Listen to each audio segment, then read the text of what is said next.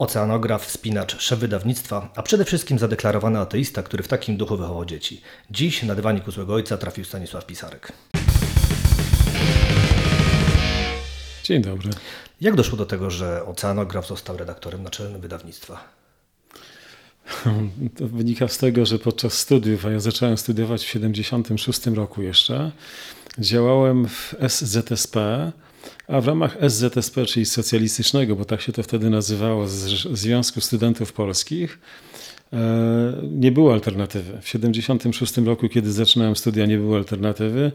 Potem z satysfakcją uczestniczyłem w kongresie, który nam zmieniał nazwę i odrzucał ten socjalistyczny, bo nigdy mi on nie pasował. Natomiast takie, takie były polskie realia lat 70. E, więc w ramach tego SZSP zajmowałem się wydawnictwami. I tak mi zostało, że, że te wydawnictwa cały czas przy mnie trwały, trwały, trwały, a że w życiu mam kilka pasji, to udało mi się to łączyć. I dlatego w ramach wydawnictwa wydaję książki przede wszystkim o górach, ale także te ateistyczne. No właśnie, bo wydawnictwo tak kojarzone jest z wydawania tych książek o jednoznacznym ateistycznym profilu. To skąd w ogóle taki pomysł? Ten pomysł wynika z, z mojego osobistego podejścia do życia. Ja y, przygląda, żyjąc już dość długo, i przyglądając się światu, dostrzegam wyraźnie, jaką krzywdę ludzkości na przestrzeni wieków, a i dzisiaj robiły i robią religię. I dlatego też y, dokładam swoją własną cegiełkę do tego, żeby, żeby edukować, żeby, żeby ludziom tłumaczyć, i, i czego ofiarą, jak wielkiego kłamstwa ofiarą padli i padają cały czas. A tak z tego co pamiętam, to pierwsza książka była zupełnie o innej tematyce. To jak w ogóle zaczęło się to wydawnictwo? Nie no, pierwsza książka no, bo tak, ja przez długi okres czasu pracowałem w wydawnictwie Alma Press, takiej państwowej e, spółce, natomiast potem poszedłem na początku lat 90., założyłem własną firmę i od tego czasu ją prowadzę. Natomiast ta pierwsza, no, jaki był, jaka była motywacja? Wtedy, wtedy wszyscy w Polsce byli w miarę biedni i przecież przeciętna pensja na początku... O którym roku mówimy może? Bo to... Lata 90, początek lat 90., no to przeciętna pensja przecież wynosiła nie wiem, 20 dolarów w Polsce, mniej więcej, więc nie, nie byliśmy zamożni i motywacja była jednoznaczna, no, zacząć zarabiać pieniądze. To były czasy, gdzie ja teraz to synom czasami opowiadam, że rzeczywiście nie było w Polsce praktycznie nic, w związku z czym każdy biznes, jaki się zaczynał, czy to handel odzieżą, czy handel żywnością, czy handel gwoździami, czy czymkolwiek innym, y, po prostu się wtedy opłacał, bo, bo, bo ludzie byli bardzo spragnieni towarów, w związku z czym wszystko się udawało. No ja znałem się na wydawaniu książek, no to zacząłem wydawać książki. Pierwszą, jaką wydałem, to była książka dzięki kontaktom, jakie miałem w Urzędzie CEU, wydawałem takie taryfikatory celne, czyli absolutnie tylko i wyłącznie było to nastawione po to, żeby, na to, żeby zarobić pieniądze. No i to się na szczęście na początku udało. To mi dało pieniądze na start i potem mogłem zacząć już wydawać książki, które mnie e, interesują. I ja do tej pory takie książki dzielę na, na wydawane, no dzielę książki na trzy kategorie, czyli na te, które sam chcę wydać, sam finansuję, sam ponoszę ryzyko finansowe, wydawnicze. Druga grupa to książki, które mogę wydać, ale oczekuję współfinansowania, a trzecia grupa to są książki, których nie wydam, choćby mi bardzo dużo dopłacano. A to jakie to na przykład książki? Te, z której grupy? Pierwszej, tej drugiej? ostatniej, z tej, z tej, do której dopłacano. No, gdyby na przykład, gdybym na przykład miał wydawać jakieś książki promujące nazizm, promujące alkoholizm, promujące religię, no to, no to nie. No. no nie tak, wydałbym Mein Kampf nie wydałbym niczego teologicznego, co byłoby jakąś, e, jakąś, jakimś wychwalaniem którejkolwiek z religii. No, nie wchodzi w grę w ogóle. Ale podoba mi się ta gradacja. Nazizm, alkoholizm, religia. No, Okej, okay, tak bo wiem, że też ważne miejsce, to już zresztą powiedzieliśmy, zajmują te wspinaczki wysokogórskie w pańskim życiu. No i to rzutowało na to wydawnictwo, więc na które z książek jest obecnie większe zapotrzebowanie? Na te górskie czy ateistyczne? Jeżeli, no, obie te książki, obie te grupy książek to są książki w pewnym sensie niszowe i specjalistyczne, dlatego, bo, y, bo w Polsce dobrze, w miarę dobrze, na tym tle polskich realiów, gdzie ludzie przestali w zasadzie już prawie, że kupować książki. Jako dygresję powiem, że w Czechach czyta się przeciętnie cztery razy więcej, a w Niemczech niemalże osiem razy więcej. To bardzo smutna statystyka, źle świadcząca o Polakach. W związku z czym ja, ja wydaję książki niszowe, czyli te dwie grupy. I układ jest taki, że alpiniści, ludzie gór, do których adresuję bardzo ciekawe tytuły. Ja już w ramach serii górskiej wydałem około 100 tytułów książkowych, takich bardzo ciekawych. Alpiniści wolą się wspinać niż czytać. W związku z czym nie mam, nie mam dużych nakładów. Oczywiście mam niektóre tytuły, które sprzedają się bardzo dobrze, bo to są takie hity ponad, wykraczające ponad literaturę górską. Na przykład? Na przykład taka książka Dotknięcie pustki. To jest słynna, słynna znana wielu ludziom scena, kiedy jeden alpinista trzyma kolegę na linie, tamten wisi w przepaści, ma złamaną nogę, jest wichura, ten nie jest w stanie go wyciągnąć i w związku z czym po dwóch godzinach cierpienia odcina kolegę, odcina z świadomością, że kolega zginie i ratuje swoje życie w ten sposób, trafia do bazy, no i dręczy go ta świadomość, odciąłem kolegę, odciąłem linę, na której wisiał kolega. Tymczasem tamten e, człowiek wpada w przepaść, wpada w szczelinę, ale przeżywa. Przeżywa i z tą złamaną nogą w górach, jeżeli ktoś ma pojęcie, jak olbrzymie są odległości w Andach, bo to było w Andach, w Ameryce Południowej, e, to może sobie wyobrazić, jaką gehennę przeżył człowiek, który przez tydzień czołgał się, czołgał się, nie mógł iść, czołgał się na plecach, turlikał się, pod, czołgał się e, w śniegu, w mrozie, w lodzie, bez jedzenia, bez picia i doczołgał się do bazy, w bazy, w której tamten się już zwijał, bo już przestał na niego czekać. To było, to, książka jest niesamowita, nosi tytuł Dotknięcie pustki. Y, ciekawostką jest to, to, że zrobili, Anglicy zrobili z tej książki film, bo bohater to Anglik i autor książki to Anglik. I, w, I tytuł miał oryginalny tytuł taki sam jak książka. Natomiast w Polsce mamy tendencję do, y, do innowacji i zmian i w Polsce napisano, zrobiono tytuł Czekając na Joe. Y, co jest paradoksalne, bo po pierwsze brzmi jak western, a po drugie tam nikt na nikogo nie czekał. No tak. A jednak czekają znaczą. Więc ta książka rzeczywiście sprzedaje się dobrze, bo ona tak wychodzi ponad ponad normatywność górską.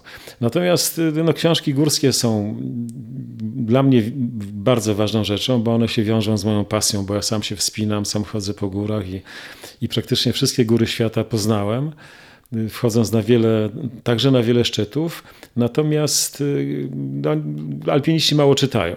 A, w sytuacji, a sytuacja ludzi, do, którzy się interesują religią jest troszeczkę inna na szczęście. Oni jednak trochę więcej czytają.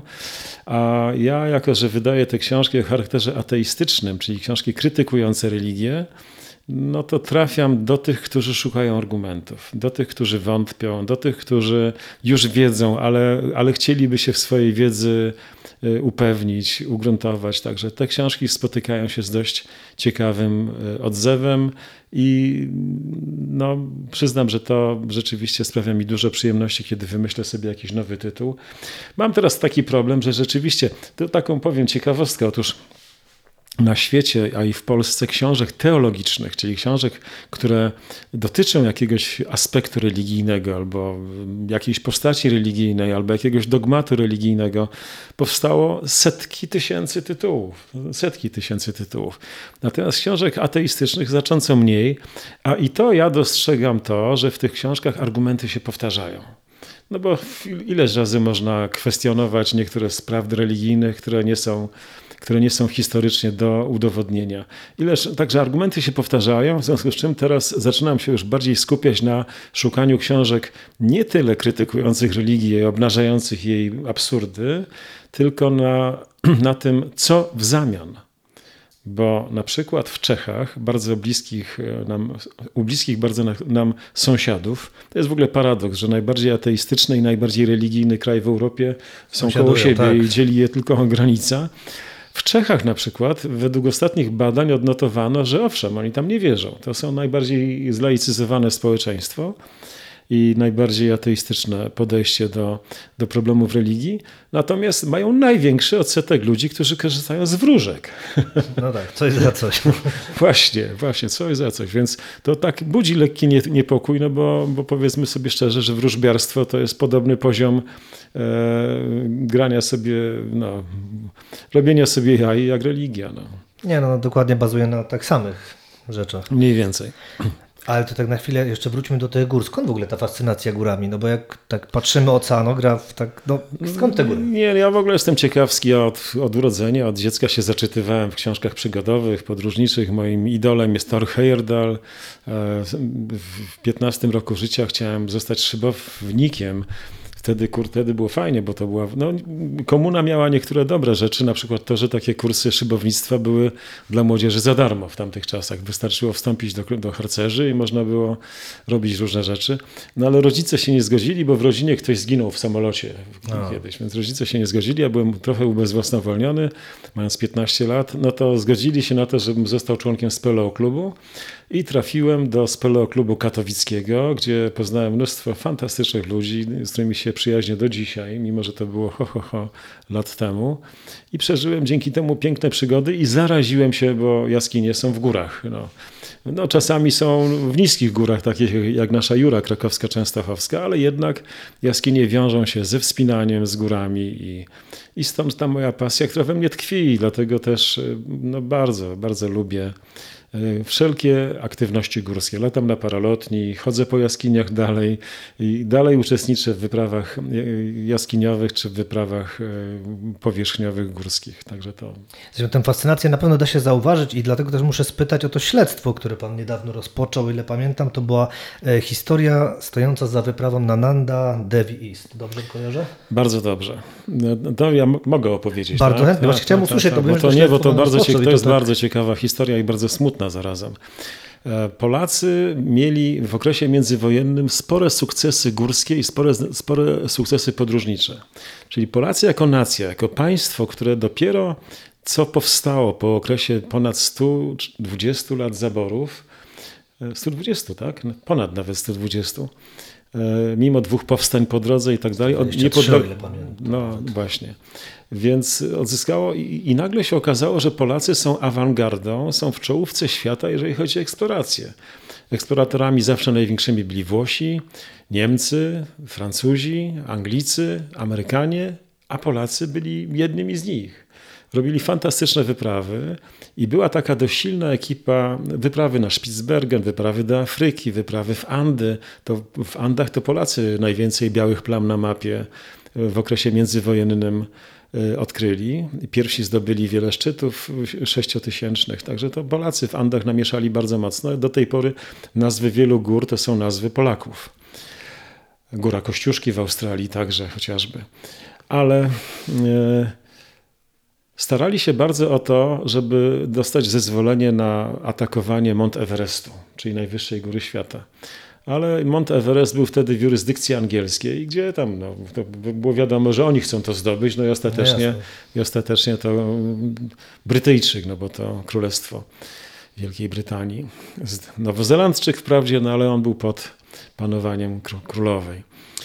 I i w 1939 roku y, dostali taką zgodę. Na początku 1939 roku dostali zgodę na atakowanie góry Nanda Devi East właśnie. Góry bardzo trudnej, nie takiej wysokiej, bo zaledwie 7400 metrów, ale bardzo trudnej. I Polacy pojechali w czterech. Pojechał Bernadzikiewicz, Karpiński, Bujak i Klarner. Czterech inżynierów, czterech świetnych chłopaków, którzy pojechali i zdobyli tę górę. O skali trudności tego w tym 1939 roku może świadczyć fakt, że e, Szerpa, który był razem z majorem, na, nie z majorem, przepraszam, z, e, no, zapomniałem nazwiska w tej chwili, z pierwszym zdobywcą e, Mont Everestu, był potem na górze Nanda Devi East i pytany pod koniec życia, która ze wspinaczek była najtrudniejsza, powiedział nie Mont Everest. A Mont Everest był dość łatwy, wbrew pozorom. Najtrudniejszym w moim życiu wyprawą była wyprawa na Nanda Devi East, bo on był jako drugi po Polakach. I oni to zdobyli w 1939 roku. Dwóch z nich zginęło na tej wyprawie przy atakowaniu kolejnego szczytu. Zginął Karpiński i Bernadzikiewicz, a dwójka wracała do Polski po tej śmierci przyjaciół tak, tak. przerwali wyprawę i wracali do Polski. Na statku do Polski, e, na statku dowiedzieli się, że jest wojna. W związku z czym Bujak y, skierował się do Londynu, stwierdził, że nie wraca do ojczyzny. Natomiast Klarner, który był synem polskiego ministra skarbu, to bardzo wysoko. I on przed wyjazdem na wyprawę obiecał, że będzie bronił Polski. Więc on wrócił do Warszawy, przedostał się. To, to wszystko już było nielegalne, bo przecież Polska już była okupowana wtedy. Przedostał się do Warszawy, potem brał udział w powstaniu warszawskim i w 1949 roku zginął bez wieści. Najprawdopodobniej e, Najprawdopodobniej w 49, 10 lat później. Już w Polsce. Był w Sopocie, o, o godzinie 17 wyszedł po papierosy yy, i już nie wrócił. Już nikt nigdy nie wie, co się stało z jego ciałem. I co się z nim stało? Natomiast Bujak w Anglii w 1945 roku także zginął bez wieści. Także hmm. zginął bez wieści. Był w skałach Korwali, znaleziono tylko pusty namiot. Niektórzy sądzą, że to była zemsta bogini Nandadevi, jako że oni jako pierwsi weszli na tę górę, to bogini się zemściła i po prostu zabiła wszystkich z nich, tak że ciała żadnego z tych ludzi nigdy nie znaleziono, bo y, Bernadzikiewicz i, Klar, i, i Karpiński zginęli w lawinie. Nie znaleziono śladu po nich. I ten wielki sukces, jakim było zdobycie Nandadevi East, który w normalnych czasach byłby sukcesem bardzo rozsławiającym Polskę, niestety w wyniku tej II wojny światowej został całkowicie przemilczany. To w ogóle nie było znaczenia. Natomiast po II wojnie światowej, kiedy się już zakończyła, w Polsce nastał ten system socjalistyczny, jaki mieliśmy, to ten sukces Polaków także został przyćmiony. To troszkę podobnie jak to, że w Polsce zlikwidowano na przykład całkowicie nazwisko Ossendowskiego, czyli największego polskiego pisarza, którego przed wojną był jednym z najsłynniejszych tak, pisarzy jeden z najbardziej świata. poczytnych. Tak, jeden z najbardziej... 80 milionów nakładów jego książek. Kto wie, kto wie o Sendowskim dzisiaj? Nie, komuna skutecznie wyparła, nie było, nie było Osendowskiego, między innymi dlatego, że napisał książkę o Leninie prawdziwą. Lenin już y, jeszcze przed II wojną światową napisał książkę o Leninie, oczywiście potwornie krytyczną, w związku z czym Roscy go nienawidzili i, i no, no i został, został wymazany z pamięci, podobnie z tą czwórką. W związku z tym powstała taka inicjatywa, żeby po latach e, no, jako ciekawostkę powiem, że ja w 80 lat po tamtej wyprawie zorganizowałem wyprawę na Nanda Devi East Pojechaliśmy w ośmiu i zdobyliśmy górę. Mnie wprawdzie nie udało się tam wejść, weszło tylko dwóch z nas. Niemniej jednak wyprawa górę zdobyła. Wyprawa jest wyprawą. No. Tak, bo, bo były podejmowane próby na 50-lecie, na 70-lecie. Dowodem na to, jaka trudna góra, to jest to, że te wyprawy 50-lecia i 70-lecia też nie weszły. Nie dało rady. To jest bardzo trudny szczyt. Bardzo trudny. No, a nam się udało, weszliśmy i uhonorowaliśmy w ten sposób. Ale pomyślałem sobie, że warto uhonorować jeszcze bardziej i po prostu z, z, zainicjowałem taką akcję, żeby nadać im pośmiertnie Krzyż Komandorski Orderu Odrodzenia Polski. I stąd moje śledztwo, dlatego, bo e, Bernadzikiewicz zginął tam na wyprawie jako 32-letni chłopak bezżenny i bezdzietny. Jego brat Tadeusz zginął podczas powstania warszawskiego. Wprawdzie był żonaty, ale nie miał dzieci. I to było tylko dwóch braci, nie mieli sióstr. Y, nie wiem, czy. No, właśnie robimy cały czas śledztwo, żeby dotrzeć do rodziny Stefana Bernadzikiewicza. Tak, żeby ktoś z Was słuchających tych, tego, co mówię, znał kogoś o nazwisku Bernadzikiewicz, to będę bardzo wdzięczny za kontakt. No jeśli się uda, to co? Oprócz tego uhonorowania, to jak, tylko tego Berdadzikiewicza? Czy nie, nie, nie, tak cała czwórka, okay. cała czwórka. Cała czwórka. Chodzi o to, żeby całą czwórkę odznaczyć tymi orderami, bo po prostu zasługują na to. No, wprawdzie to jest tylko symboliczne, no i no ale, ale ważne, ważne. Zwłaszcza, że żyją rodziny, żyje rodzina Bujaka, żyje rodzina Karpińskiego, żyje rodzina Klarnera, także jak najbardziej tak. No z taką dumą wręcz opowiada Pan o tych tutaj wspinaczach. Tak wiem, że też jak kiedyś rozmawialiśmy, to dużo tej dumy można było wyczuć, gdy mówił Pan o dzieciach. Czy może Pan przybliżyć swoje potomstwo i tak wejdziemy w ten temat, no w końcu to od złego ojca bloku. Nie no, Dzisiaj ostatnio ulice w Polsce były zarzucone takimi plakatami, że kiedyś były dzieci, a teraz ich nie ma. No. Tak, ja, moja kochana fundacja. Tak. tak, to ja idę trochę, w ogóle nie wiem, nie rozumiem potrzeby tych plakatów, bo według mnie tak jak i z 500, plus, tak jak i z tych plakatów dzieci nie będzie. No ale jakoś Taka jest tendencja. No, zresztą w dzisiejszych czasach jest e, coraz trudniej i coraz ciężej. No, tak, w tym kierunku zmierza ludzkość. No, w tym, tak jest. Znaczy, różnica między 500 plus a tymi plakatami jest taka, że to jest prywatna inicjatywa. No, No nie będę jej oceniał, bo ja już ją wielokrotnie oceniam na blogu, ale po prostu jest to inicjatywa człowieka, który najwyraźniej ma potrzebę, żeby tych plakatów dać jak najwięcej Tak, wszędzie. Zatrudnia grafików, którzy... Ciekawe skąd, ciekawe, bo podobno finansuje to jednak państwowymi pieniędzmi, to znaczy ma jakieś dotacje państwowe. Tak, tak Tego słyszałem. Nie, tego ale- nie słyszałem. Wiem, że to jest e, ta firma Eko Okna, o ile się nie No no, może nie, nie. Ale no nie To rozmawiajmy to nie na- tak, nie mamy- ja mam za mało danych, się tak. nudzi i Tak, tak. oklejają miasto jakimiś Mam za rzeczami. mało danych. No w każdym razie ja jakoś mi się tak udało, że trochę przeciw y, współczesnym tendencjom dorobiłem się pięciorga dzieci y, i jestem z tego bardzo szczęśliwy. No i to, to jest świetne. To, no, staram się, znaczy przez to, że jestem sam tak, tak aktywny życiowo, to przez to jestem trochę egoistycznym ojcem, dlatego, bo bo bardzo wiele czasu poświęcam swojemu własnemu życiu.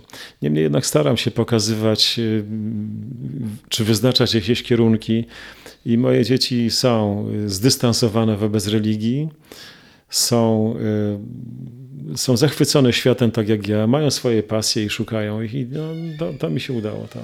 A czy wychowanie tak dzieciaków w duchu ateistycznym, nie wiem, wiązało się z jakimiś problemami w szkołach, do których uczęszczali? Tak? Bo z tego co wiem, moja no to córka, systemach moja córka zaczęła, zaczęła się uczyć w szkole podstawowej jeszcze w czasach końcówki komuny, gdzie nie było religii, a potem, nie no, moje dzieci nie chodziły na religię, ale ten problem jest większym problemem w, w, w małych miejscowościach. W szkołach, do których chodziły moje dzieci, na przykład mój syn chodził do liceum, ten średni syn, gdzie nikt nie chodził na religię. Więc takiego, To przepraszam, w jakiej miejscowości takie w liceum? Sosnowcu tak było, Tak. w liceum sportowym. W jego klasie nikt nie chodził na religię. Tak to wyglądało. E, Nie, generalnie ja nie, nie, nie przypominam sobie problemów tego typu, żeby, żeby, żebyśmy z powodu naszego podejścia takiego laickiego, ateistycznego mieli jakiekolwiek problemy. Ale nie wiem, ich znajomi nie byli zaskoczeni, gdy odwiedzali wasz dom? Nie, nie, nie, nie, nie. Ludzie są. y, Znaczy, większość moich znajomych, bo jednak ludzie się dobierają, y, tworzą grupy o podobnych zainteresowaniach, o podobnym spojrzeniu na życie. No tak żyjemy na takich wyspach. No tak, ale E, trudno się przyjaźnić, tak? trudno, się, trudno ja jako człowiek wierzący, trudno, żebym się przyjaźnił z jakimś fanatycznym, z fanatykiem religijnym. To siłą rzeczy się nie, nie do końca udaje, chociaż faktem jest, że na przykład pasje potrafią ludzi łączyć niezależnie od, od światopoglądów. I to jest ciekawe, bo choćby w klubie tym jaskiniowym są ludzie bardzo głęboko wierzący, ale w jaskiniach nie ma to znaczenia. E, Podobnie mam czwórkę brydżową, którą się spotykam raz na tydzień i sobie gramy w brydża i moi koledzy nie fanatycznie, ale są wierzący i mimo wszystko udaje nam się to ładnie godzić i, i, i problemu z tego tytułu nie ma. Nie, powiem szczerze, że jakoś mi się udało tak Ale tu mówimy o dorosłych osobach, bo to, to pan teraz przykład dorosłych, ale jednak jak jesteśmy w szkole, przyprowadzamy do domu znajomego, no i może się okazać, że jest całkowicie innego świata i tutaj stąd moje pytanie, bo no, Może pana rozczaruje, ale w sumie nie miałem takich doświadczeń. nie, to nie jest rozczarowanie, tylko spytam, nie, nie, bo no ja już spotkałem się z tym, że słyszałem właśnie, że o, a czemu ten nie jest na religii, czy takie Nie, ja nie miałem pytania, takich więc doświadczeń. stąd- Nie miałem. No właśnie, może dlatego mnie się, może dlatego ja jestem troszeczkę naiwny w tym wydawaniu swoich książek, bo mi się wydaje, że świat jest taki tolerancyjny i, i chociaż z drugiej strony No zdarzało mi przecież się. książki, które pan wydaje też pokazują, że tej tolerancji to akurat najbardziej brakuje naszym przyjaciołom spod znaku krzyża. Tak, ale no tak, tak. Chociaż miałem takie zarzuty też, że o widzisz, katolicyzm, chrześcijaństwo to jest łatwo krytykować, wszyscy teraz jeżdżą jak po łysej kobyle, wydaj coś przeciwko islamowi. No wydałem. No, No właśnie, no Wydałem. Nie przejmowałem, wydałem przeciwko judaizmowi książkę, znaczy nie przeciwko, to, bo to nie jest przeciwko, to jest książki, które po prostu obnażają, obnażają rzeczywistość, pokazują, dokumentują, udowadniają, przedstawiają fakty manipulacji, krętactw, oszustw, kłamstw jakie, jak, z jakimi mamy do czynienia w religii. Ale moje, moje, moje dzieci dość łagodnie przez to przeszły i oni, bo mnie można w jakimś sensie nazwać poprzez to wydawanie i poprzez moją taką aktywność, y, uczestniczę przecież w różnego rodzaju stowarzyszeniach, które, które mają ten sam cel. Moje można może troszeczkę nazwać w cudzysłowie wa- walczącym.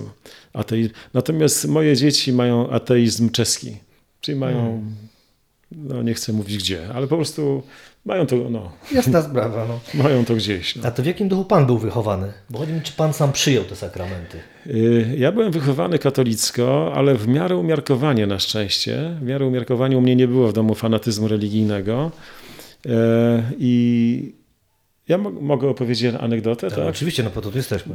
Ja pamiętam taki przełomowy moment w moim życiu, no bo ja się tak już jako, przecież dyskusje religijne wielu, wielu ludzi ciekawskich prowadzi. Przecież temat skąd jesteśmy, o co tu chodzi, co to jest nieskończoność, co to jest nieskończoność czasu, przestrzeni. Ten temat wszystkich nas frapuje. Ja od, trzeciego, od trzeciej klasy podstawówki czytałem książki, szukałem książek science fiction. Nie wszystkie rozumiałem, ale, ale próbowałem czytać. Czytałem także inne książki. I, I pamiętam jak dziś, że czytałem taką książkę o Indianach sobie. I tam była postać negatywna, taki czarownik, który wodził wodza za nos, plemię, członków plemienia też i po prostu sobie dobrze żył. Był takim cwaniaczkiem, który który tak. No i scena z tym czarownikiem mniej więcej wyglądała tak, że było ognisko, rada plemienia siedziała przy ognisku, przychodził czarownik, ubrany już dziwacznie, już bardziej dziwacznie niż oni, jakieś coś mu wisiało, jakieś, jakieś stworzenia, futerka, roślinki, pióra, nie wiadomo co. Wykonywał jakieś dziwne ruchy, puszczał jakieś dymy, mówił coś jakimś wywracając oczami niezrozumiałym językiem, no i wróżył albo, albo coś tam wygłaszał, jakieś decyzje, które, którymi oni się musieli podporządkować. I pamiętam, czytałem tę książkę, to była godzina rano, dziesiąta, przyszedł dziadek do mojego pokoju, bo tam mieszkałem u dziadków wtedy, dał mi dwa złote, mówi, no Stasiu, na jedenastą na mszę, no bo to niedziela. No to, mhm. no to przerwałem lekturę, poszedłem, stanąłem w kościele po lewej stronie, tam gdzie chłopcy. Miałem wtedy 12 lat. Po lewej stronie stali chłopcy, po prawej dziewczynki, z tyłu siedzieli ludzie. Ja nigdy nie umiałem ustać, więc zawsze tam przedreptywałem z nogi na nogę. E, no, ruszałem się, męczyłem, e, ale w kościele są pewne rytuały, które tu trzeba klęknąć, trzeba wstać, trzeba klęknąć, trzeba wstać, trzeba klęknąć.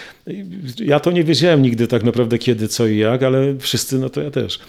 E, zawsze się dziwiłem, jak musiałem klęczeć i bić się w piersi, moja wina, moja wina, moja wina. Co to kurde za wina? To ja tak. nie do końca to rozumiałem. Dziś mimo... wiadomo, że to wina Tuska. Więc... Tak. mimo, że na religii uczono, że to wina za grzech, za grzech pierworodny. E, no i, i potem nastąpiła ta scena. Ja byłem świeżo po lekturze tej książki. W zasadzie sobie nawet o niej idąc do kościoła myślałem, bo do kościoła y, czasami szliśmy w kilku, bo to z podwórka, ale ja akurat się chyba trochę spóźniłem, więc szedłem sam, natomiast z kościoła się już potem wracało razem zawsze. I, i nagle weszli ministranci, zaczęli puszczać dymy. Wszedł ksiądz, też zaczął puszczać te dymy. I ja wtedy z wielką wyrazistością zobaczyłem, że ten ksiądz A, dziwacznie ubrany, puszcza dymy, mamrocze jakieś niezrozumiałe formułki, bo po łacinie mówił, po łacinie mówił. I ja się po prostu autentycznie jako dziecko przeraziłem się, mówię, przecież to czarownik. To ten niedobry czarownik. Przecież to ksiądz dobrodziej był. Który nas oszukuje, który i po prostu zobaczyłem takie porównanie pomiędzy tym czarownikiem z tej książki indiańskiej i tym, że odwróciłem się na pięcie, wyszedłem, poszedłem do domu, y, za dwa złote zjadłem loda, nie dałem na tacę i powiedziałem dziadkowi, że już nie będę chodził do kościoła. A dziadek mnie tam trochę próbował przekonywać, ale nie za bardzo. Także miałem też szczęście, że no mia też... nie było takiej indoktrynacji zbyt mocnej. Dziadek zresztą sam nie chodził do kościoła. Niby wierzył, ale nie chodził. Nie chodził. No także tak, tak wyglądał początek mego ateizmu. Oczywiście potem do, do, tego doszło bardzo wiele racjonalnych argumentów i tak dalej, i tak dalej, ale faktem jest, że zajęty swoim życiem, tymi wyjazdami, wyprawami, e, pracą zawodową, rodziną, ja miałem to trochę gdzieś. Po prostu byłem jednym z polskich niewierzących. Natomiast kilka lat temu, kiedy wydałem pierwszą książkę o islamie, pierwsza właśnie była o islamie, e, to mówię, nie no, to trzeba, trzeba, umiem to robić, trzeba się włączyć. Trzeba się włączyć, żeby zacząć otwierać ludziom oczy, bo no, jako Polacy jesteśmy wyjątkowo zamknięci, no, wyjątkowo zindoktrynowani, wyjątkowo zamknięci z wielką szkodą dla nas. Bo zdarza się, że ktoś mi, a co ci to przeszkadza? No a mnie to przeszkadza, dlatego, bo kiedy widzę ile energii ludzie tracą na religię, już pomijam kwestie finansowe, y, jak szkodliwy dla nas jest konkordat y, i, i ile tracimy jako naród przez to właśnie podejście, to, to po prostu postanowi, postanowiłem się do tego dołożyć, żeby, żeby przeciwdziałać, no, żeby, żeby prostować ludzi, żeby przyłożyć swoją rękę do tego, żeby się laicyzować.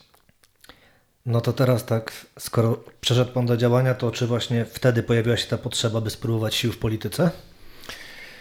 Y, jako człowiek aktywny, jeżdżący dużo po świecie, bo ja nie było roku, żebym ja nie spędził miesiąca czy dwóch gdzieś na jakiejś wyprawie, Zazwyczaj w krajach biedniejszych niż Polska, bo to był Wietnam, Ameryka Południowa, Afryka, Azja, ale sporo także w Europie, czyli dużo wypraw do Szwajcarii, dużo wypraw do Austrii, dużo wypraw do Skandynawii. Więc miałem okazję porównywać, jak ludzie żyją i według jakich reguł, jakimi zasadami życia się kierują, jakie są konstytucje w poszczególnych krajach. I w związku z tym zawsze miałem w sobie, tak jak, no trochę podobnie jak w przypadku tej religii, miałem taką chęć edukowania i chęć naprawiania rzeczywistości. Stąd też, y, ale nigdy nie zostałem członkiem żadnej partii, dlatego, bo jakoś żadna z istniejących ofert partyjnych w Polsce mi nie odpowiadała tak do końca, żeby się utożsamić w sposób stuprocentowy.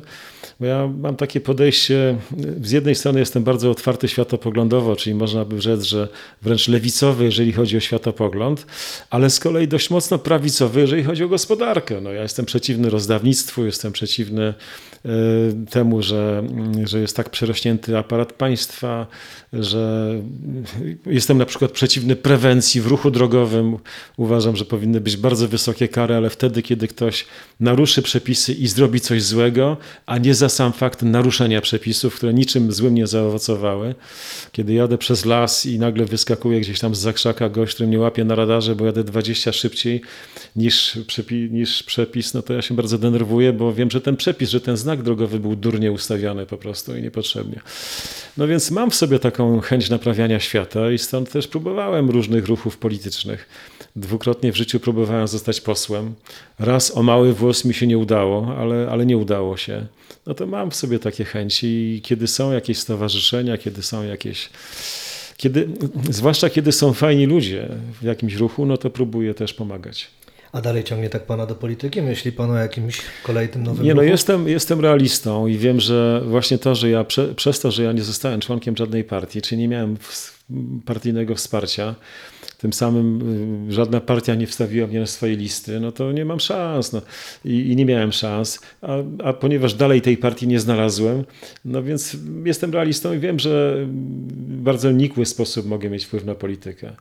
Mogę mieć wpływ na politykę poprzez to, że, że znam kogoś, kto już w tej polityce jest i mogę sobie z nim rozmawiać i być jego doradcą na przykład, albo z nim dyskutować i sugerować mu jakieś kierunki albo pokazywać mu jakieś ciekawostki, o których on może nie wiedzieć, bo e, bardzo często ci ludzie tam wysoko są trochę oderwani od rzeczywistości. Więc taki głos oddolny ode mnie może im też otworzyć na coś oczy. Natomiast polityka polska jest bardzo trudna. No jest, jest, ja z wielką rozpaczą patrzę na to, co się dzieje w Polsce, w samorządach bo przecież Polska stoi samorządami. A do samorządu też pan kandydował, dobrze pamiętam? No byłem, byłem kandydatem na burmistrza, no niezależny. Właśnie. Przegrałem niewiele, ale przegrałem, a jak już przegrałem, to y, w Polsce jest tak, że jak ktoś zostanie burmistrzem, teraz ta ustawa weszła, która będzie ograniczała kadencyjność na szczęście, ale w Polsce jest tak, że jak ktoś zostanie burmistrzem, wójtem, y, prezydentem miasta, to w zasadzie musi być wyjątkowym idiotą, żeby, żeby się nie utrzymać na stołku. Natomiast struktura y, samorządu, no, no w ogóle Polska to jest jeden wielki dramat. Dlatego, bo, bo ludzie nie są uczeni, edukacja, edukacja jest makabryczna. Stare powiedzenie Staszica, taka będzie Rzeczypospolita, jak jej młodzieży chowanie, cały czas y, niestety w Polsce ma, dowodzi tego, że mamy negatywne owoce. No źle źle kształcimy, no, źle kształcimy. No na pewno pan będzie tutaj złym człowiekiem, nie tylko ze względu na wydawanie książek, ale i muzykę, której słuchamy, bo nawet teraz tak jest głośna afera z tym panem Roszkowskim, z którego miałem wątpliwą przyjemność słyszeć o nim różne rzeczy, no to on wypowiadał się bardzo źle o muzyce metalowej, a tak zespół, i hard rockowy, więc zespół Budgie też tutaj prawdopodobnie zostanie złapany. Jakoś, poza tym, bądźmy szczerzy, no Walijczycy, którzy grali w PRL-u koncerty, no to to już wiadomo, że będzie stygmatyzowane. Ja pamiętam olśnienie, jak e, odwiedziłem mojego kuzyna, niestety nieżyjącego już najbliższego mojego przyjaciela, kuzyn i przyjaciel z, z młodości. Miałem wtedy, nie wiem, 14 lat e, i, i w radiu wtedy puszczono grupę Budgie, a w Polsce wtedy to był 70 rok, może 71, a w Polsce wtedy była przede wszystkim, było no to co, byli trubadurzy, były czerwone gitary już, czerwono-czarni. Breakout, coś tam może, chyba breakout jeszcze nie było, ale, ale była muzyka taka, no taki trochę zenek Martyniuk dzisiejszy. E, a, a tutaj Oj, to by nagle- się chyba obrazili, bo jednak no, Zenek to no, jest... no, No, ale ja, no, ja, no tak, no wtedy to było trochę inaczej. Ale generalnie no, to pioseneczki takie, no takie pioseneczki. Fajne, melodyjne, z ciekawym tekstem, ale czasami nawet głębszym. Natomiast gdzie się to ma do Deep Purple, do, do no, No. choćby do Budgie, nie? I ja pamiętam, że ja przyszedłem do, Radio Trubadur miał takie z gramofonem, y, odbierało y, już wtedy UKF i nagle usłyszałem Budgie. To była muzyka z kosmosu. To była muzyka po prostu tak odbiegająca od tego, co normalnie. Także do tej pory, do tej pory lubię i słucham, tak. no tak, zasługuję się dzwonkiem, stąd moje pytanie. No, dzwonkiem mojego telefonu, tak. Tak, tak. Tak, utwór Parents, polecam. Dobrze, jeszcze tylko tak na chwilkę wróćmy do tej polityki. Hipotetycznie ma pan władzę, ma pan możliwość. Co z konkordatem? E, nie no, konkordat. y, No to jest nieszczęście Polski. No. To jest, to jest No. polskie nieszczęście. Ludzi żyjących z kościoła, ludzi żyjących z kościoła w Polsce to, to są dziesiątki tysięcy i te dziesiątki tysięcy są uprzywilejowane w imię czego? Nie ma w zasadzie w Polsce miejsca chyba, y, żeby do kościoła było dalej niż 5 kilometrów. To jest, to jest nieprawdopodobna sieć, którą jesteśmy, w którą jesteśmy złapani jak mucha. Macie mapę nawet taką w Tak, książce. na jednej z zakładek zrobiliśmy kontury Polski i z- Polskę złożoną tylko z kropek, które symbolizują i umiejscowienie kościołów w Polsce. E, Przy czym problem polega na tym, że no ktokolwiek, ten sojusz ołtarza z tronem w Polsce trwa, kościoła katolickiego w Polsce trwa od XVII wieku. A on e, w XVII wieku Kościół wygrał walkę, bo do XVII wieku mniej więcej było, była wieloreligijność i, i Kościół katolicki nie miał takiej dominującej roli. Zdominował, zniszczył, zmiażdżył, wygrał, konkurencję rozwalił na łopatki. No i ten sojusz trwa i trwa i on jest tak mocny cały czas. No przecież wystarczy popatrzeć na to, co się dzieje w Sejmie, czy, czy choćby na naszego modlącego się prezydenta, który głęboko i fanatycznie wręcz wierzy w Maryję i w Jezusa, I że... świetnie opłatek łapie, bo pamiętam, że to naprawdę zaimponował mi zwinnością. Tak, więc y, nie da się tak łatwo dokonać. To nie, to, to, to nie jest tylko i wyłącznie kwestia odwagi czy, czy, czy decyzji politycznej. To po prostu jest zbyt wrośnięte. To wydaje mi się, że trzeba po prostu poczekać i Znaczy, samo czekanie nic nie da, bo wygrali bitwę o edukację, no to wystarczy powiedzieć, że z, z czemu Ale- wygrali. No skoro historii uczymy się takiej, jaka, jaka jest nam przedstawiana, a to, że była szansa, żeby Polska była państwem muzułmańskim jest teraz ciekawostką historyczną, bo się o tym nie uczy, no to tylko świadczy o tym, że faktycznie ta edukacja jest u nas taka, a nie inna. Ale tak na koniec... jak Ale jeszcze, jeszcze słowo, bo problem polega na tym, że rzeczywiście jesteśmy, i, i, i to jest cenne. Wrócę na chwilkę do tego, co mówiłem wcześniej, że y, jesteśmy najszybciej laicyzującym się krajem na świecie, według wszelkich statystyk. A to dzięki Kościołowi akurat. Y, Robią dobrą robotę, tak. Robią dobrą robotę i dzięki temu coraz więcej ludzi, coraz więcej ludzi ma, ma ich dość. I jest taka nadzieja, że za 8, 10 lat, 15 lat nagle się okaże, że ludzi niewierzących jest więcej niż wierzących. No w tym momencie nie będzie problemu konkordatu. Przestanie istnieć, dlatego, bo wtedy w głosowaniu jednoznacznie i od razu się ich wywali. No po prostu. Podziękujemy za konkordat. Nie chcemy konkordatu. Nie? Y, Czechy go nie mają, no, na przykład. Na przykład. A no, przy czym Kościół jest, od z czego też sobie nie zdajemy sprawy. Ja- jeszcze na sekundkę wrócę, bo mam taką. Jasne. Nie wiem, ile mamy czasu. Dwie rzeczy. Dwie rzeczy. Rzecz pierwsza dotycząca edukacji. Otóż w polskiej szkole jest mnóstwo błędów. To mnóstwo błędów. Uczymy się czasami rozmnażania pantofelka, nie uczymy o rozmnażaniu pantofelka, nie wiadomo po co, chociaż to też Tak, się już Bursa pan to też, pisał, to jest to też, to też się przydaje. Natomiast ludzie nie mają pojęcia, jak jest zbudowane państwo.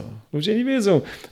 Przeciętny Polak nie rozróżnia radnego od burmistrza, al- albo roli tych ludzi, albo rady miasta. Nie wie o co chodzi w ogóle. I, i Polska przez to jest no, makabrycznie zarządzana, bo y, choćby przykład bardzo krótki i bardzo prosty. Radny teoretycznie jest członkiem ciała, które nadzoruje burmistrza, które wyznacza kierunki i podejmuje uchwały dotyczące rozwoju miasta. Tymczasem tymi radnymi w Polsce w większości przypadków są nauczyciele. Nauczyciele, w większości przypadków, w większości rad miasta, rad miast, polskich miast to są nauczyciele. Nauczyciel podlega dyrektorowi szkoły. Dyrektora szkoły mianuje burmistrz albo prezydent, albo wójt. No więc, y, więc nauczyciel ma nadzorować burmistrza, który jest jego szefem. Pośrednio tak, tak. No. No, no, tak, no przecież może zniknąć następnego dnia, albo może nie dostać godzin. Drugim elementem jest to, że, że burmistrz, sprytni burmistrzowie natychmiast, natychmiast podporządkowują, kupują sobie radnych albo bezpośrednio dając im stanowisko jakieś, bo można być zatrudnionym w spółce miejskiej i być radnym. No przecież to jest skandaliczne. No. Podlega, a, a jak nie, to w sąsiednim mieście. I chłopak z Sosnowca dogaduje się z chłopakiem z Czeladzi, ten się dogaduje z chłopakiem z Bytomia i proszę, i w trójeczkę się wymieniają. I żona tego radnego pracuje w Urzędzie Miasta w Sosnowcu i tak. No to jest makabryczne, a ludzie nie mają tego świadomości. Ludzie, no i tak potem wybierają tych radnych, tak potem wybierają tych burmistrzów i tak dalej. I tak to w Polsce będzie kiepsko. Natomiast Natomiast co do tej laicyzacji, my nie mamy świadomości, i to też nam ucieka, także i mnie, jak nieprawdopodobnie bogatą instytucją jest polski Kościół. Polski Kościół przez te setki lat panowania w Polsce dorobił się niezwykłego majątku. To są, to są olbrzymie pieniądze, po prostu olbrzymie. W związku z czym, gdyby doszło kiedyś do tego, że odejdzie konkordat, a potem y, będzie podjęta uchwała o nacjonalizacji mienia kościelnego, to naprawdę byłaby to znacząca zmiana. Ale no, to ja już pewnie tego nie dożyję. No, z tymi prawicowymi poglądami gospodarczymi, a tu nacjonalizacja kościoła. Ale nie do kościoła, tak. No przecież to nie jest, przecież oni tego nie przywieźli. nie, no, oczywiście, oni nie przywieźli tego z Watykanu, tylko wręcz odwrotnie. Przepływ pieniądza zawsze był w tamtą stronę, a tutaj po prostu wyrwali tyle pieniędzy dla siebie i ciągle wyrywają te pieniądze dla siebie ciągle. To mieć zasady złoto, ale skromnie. Tak, tak, na koniec chciałem jeszcze tylko prosić o przybliżenie książek, kiedy mi wypadnie mój mleczny mózg oraz grzeszyć inteligencją, które można będzie zdobyć na blogu Złego Ojca, właśnie nawiązanie do naszej rozmowy, żeby tak przedstawić, co to jest na edukacja w końcu. Kiedy wypadnie mi mleczny mózg, to jest zabawna, ilustrowana książeczka napisana przez Anglika, który, y, której mała dziewczynka, wiedząc, że jak wypada e, jej mleczny ząbek, to przychodzi wróżka zębuszka, a, mówi, a jej brat starszy się z niej ciągle śmieje i mówi, ty jesteś mała i głupia i masz jeszcze mleczny mózg. No to ona myśli sobie, że mózg też się któregoś dnia wypadnie i czy przyjdzie jakaś wróżka, móżdżuszka, która też jej coś da. I to jest tylko pretekst do tego, żeby autor, który tam e, niby żartobliwie, niby, niby z dystansem, ale przemyca bardzo wiele bardzo ciekawych treści dotyczących rozwoju dziecka. Ta książka nie ma żadnej, żadnego światopoglądowego charakteru, to jest po prostu dowcip, ale dowcip zawierający sporo fajnej prawdy. Natomiast książka pod tytułem Grzeszyć inteligencją y, to jest zbiór opowiadań, z których pierwsze ma, jest bardzo długie, jest taką mini powieścią, a ta pozostałe to są opowiadania. To jest książka o charakterze ateistycznym, ale nie popularna naukowa, nie w sensie przekazywania wiedzy konkretnej, naukowej, tylko to jest literatura. To jest po prostu opowiadania i powieści dotyczące y, problemów religijnych w Polsce. I pierwsze to duże opowiadanie, rzecz dzieje się, uwaga, w Janie Pawłowie Małym, w gimnazjum imienia Jana Pawła II, przy ulicy Jana Pawła II. Jak w każdym mieście. Jak w każdym mieście mamy plac, albo ulicę, albo pomnik Jana Pawła II. I rzecz się dzieje w tym gimnazjum. To była książka napisana w czasach, kiedy w wyniku idiotycznej reformy Buzka wprowadzono, yy, prowadzono gimnazja ale kiedy już je wprowadzono, to znowu bez sensu. No, to, to, jest Polska właśnie. Wprowadza się, wyprowadza się, traci się nieprawdopodobne ilości energii, pieniędzy ze szkodą dla dzieci, dla edukacji, ale robi się takie ale rzeczy. Ale wygląda, że się coś dzieje. Tak, ale coś się robi. W każdym razie rzecz się dzieje w tymże gimnazjum, gdzie grupa młodych ludzi przybija na drzwiach miejscowego kościoła e, kartkę z życzeniami, trochę na wzór Lutra. Mhm. No i bardzo ciekawa fabuła, tam występuje ksiądz, który uczy religii w tej szkole. No nie będę opowiadał szczegółów, ale pasjonująca lektura, napisana przez nauczyciela Marcina Kruka, który po prostu jest takim siłaczem, bo dzisiaj, żeby być w szkole, E, pamiętam z dzieci z młodości, ze studiów w Gdańsku, gdzie na ulicy widziałem plakat, że państwo, w którym nauczyciel zarabia mniej niż policjant, to państwo policyjne. To był hmm. plakat strajków lat 80. No. Plakat strajków lat 80. I co się dzisiaj dzieje? Co mamy dzisiaj? Dzisiaj nauczyciel dalej zarabia mniej niż policjant. Nie? Chociaż tak. był już taki trochę lepszy okres w życiu nauczycieli, znowu jest ten, ta katastrofa. Dlatego idą do Rady Miasta. W związku z czym być nauczycielem dzisiaj to naprawdę jest poświęcenie. To, i, ale siłą rzeczy jest negatywna selekcja, niestety. Ja bardzo przepraszam i przykro mi, że mówię to o nauczycielach, ale nie, dzisiaj nie ma wysokiego poziomu, niestety. I tylko siłacze potrafią się decydować na to, żeby być nauczycielami i walczyć o lepszą No, ale też Polskę. niewielu chce być, jak widzi, co robi minister. No, to No właśnie. No. Ale tak jeszcze wracając do Grzeszy Inteligencją, bo miałem książkę w ręce. Wydaje mi się, że na okładce było nazwisko byłego dziennikarza BBC. Dobrze kojarzę, tam był pan Korosz? Tam wstęp pana Karaszewskiego chyba Dobrze. jest. Andrzej Aha, Karaszewski. okej. No Andrzej tak- Karaszewski to jest człowiek, który kiedyś wyemigrował z Polski do Szwecji, potem wyemigrował do Anglii. Tak, bo tą historię I- kojarzę, bo tam jeszcze w chodziło o Anglii, profesorów. tam tak, w Anglii został dziennikarzem sekcji polskiej BBC. Bardzo ciekawa postać bardzo polecam i niezwykle ciekawy człowiek, bo wraz z żoną mieszkając w Anglii nie myśleli, że kiedykolwiek y, wrócą do Polski. Tymczasem podczas jednej wizyty w- nad Wisłą w niewielkim miasteczku, gdzie przyjechali na zaproszenie miejscowego gimnazjum, bo nawiązali z nim kontakt, w ciągu ułamka sekundy podjęli decyzję, że przeprowadzają się tamże, nad Wisłę. Kupili sobie domek z sadem wiśniowym i w tej chwili jako emeryci angielscy, więc w miarę sytuowani dobrze, robią niezwykle dobrą pracę, dlatego bo na swojej stronie, która, uwaga, listy z naszego sadu, taka strona, listy z naszego sadu, publikują mm, tłumaczenia tych artykułów dotyczących polityki światowej albo Bliskiego Wschodu, głównie Bliskiego Wschodu, ale nie tylko, bo także kwestii dotyczących GMO, ekologii, genetyki, czyli bardzo współczesnych rzeczy. Publikują tłumaczenia artykułów z prasy światowej, które by do nas nie dotarły. Także warto wchodzić do nich na stronę. I tam także mają takie forum. Między innymi Marcin Kruk, który napisał tę książkę Grzeszyć inteligencją, też u nich od czasu do czasu publikuje. Więc polecam. Listy z naszego sadu i Andrzej Karaszewski. Czyli kończymy edukacją, która jak zwykle Eduka, jest bo to jest podstawa. No. Przecież to jest podstawa. Edukacja, edukacja, edukacja. Zwłaszcza na tle tego, co się podobno dzieje na świecie, że spada nam IQ. No, nie jest to dziwne, skoro zamiast czytać. Ale nie tylko Polakom, na całym świecie. Na całym świecie. No to niestety miał być pozytywny akcent, a będzie tak trochę pesymistycznie, ale dziękuję za rozmowę i do Dziękuję. następnego razu. Dziękuję bardzo.